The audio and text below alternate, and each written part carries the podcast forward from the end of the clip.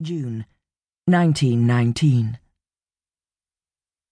Alicia's first impression of her new home was that it stank. The reek of raw sewage permeated the air, which worsened as the ferry from Havana approached the dock. She wrenched a handkerchief from her purse to cover her nose and mouth. Dios mío, she said to the elderly couple standing beside her at the boat's rail. Where is that coming from?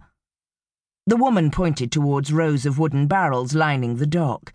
There must have been thirty of them, topped by a seething cloud of flies. It's all the mierda from the outhouses. They are taking it to dump in the sea. Her eyes surveyed Alicia with open curiosity, then slid away. Alicia pulled the straw hat down low over her face.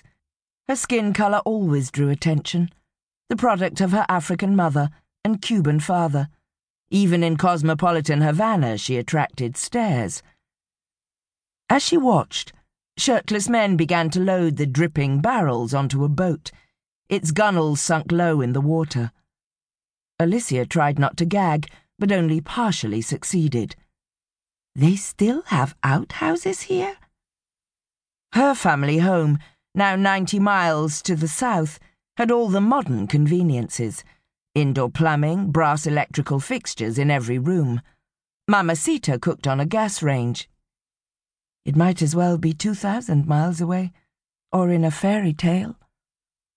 Already she missed the smell of Havana, that unique perfume of car exhaust, drains, cigarette smoke, Cuban cooking, and something indefinably old which pervaded every street and every building. The dust of centuries only now did she miss it, when she could never go back. She was forced to wonder, as she had done so many times since that awful night. What have I done? It had all happened so fast. The course of her life altered in an instant of desperation. It seemed impossible that it was only three days ago. Even up to the point of embarkation, she had thought there might be a reprieve, that Papa might find a way for her to stay. She had expected sympathy from him when he learned of all she had suffered, when he understood the forces that pushed her to that single act of violence. Instead of sympathy and comfort, her tears were met with silence.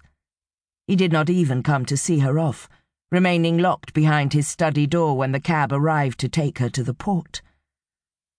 A tearful Mamacita had accompanied her and pushed a wad of crumpled dollars into her hand. You must go, Nina. It is for your own safety, she had cried. And so Alicia had taken her place on the Key West ferry, among the tourists heading for relaxation, and businessmen going to make deals, and families off to visit relatives. She might have been in shackles, so powerless was she. As the boat slid into the harbour, overseen by the ancient walls of Castillo el Morro, the gulls had mocked her exulting in their freedom. She had ample time to consider her situation during the crossing, banished from her home with just a suitcase, destined for a hastily arranged job in a tea room run by her cousin Beatrice, who was a virtual stranger. They had met only once as children, long ago at a family wedding. With ten years between them, there was no common ground. Alicia retained a memory of a plump, confident girl with the knowing air and the bright eyes of a blackbird. There had been no contact since.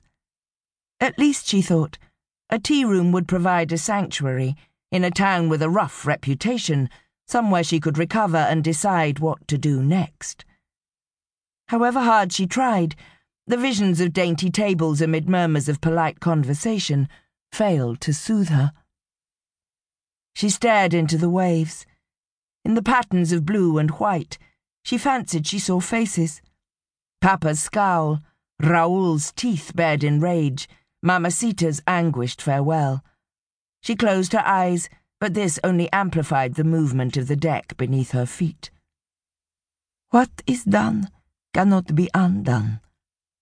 For a moment, she thought how easy it would be just to surrender. There would only be a quiet splash as she went in. It would all be over.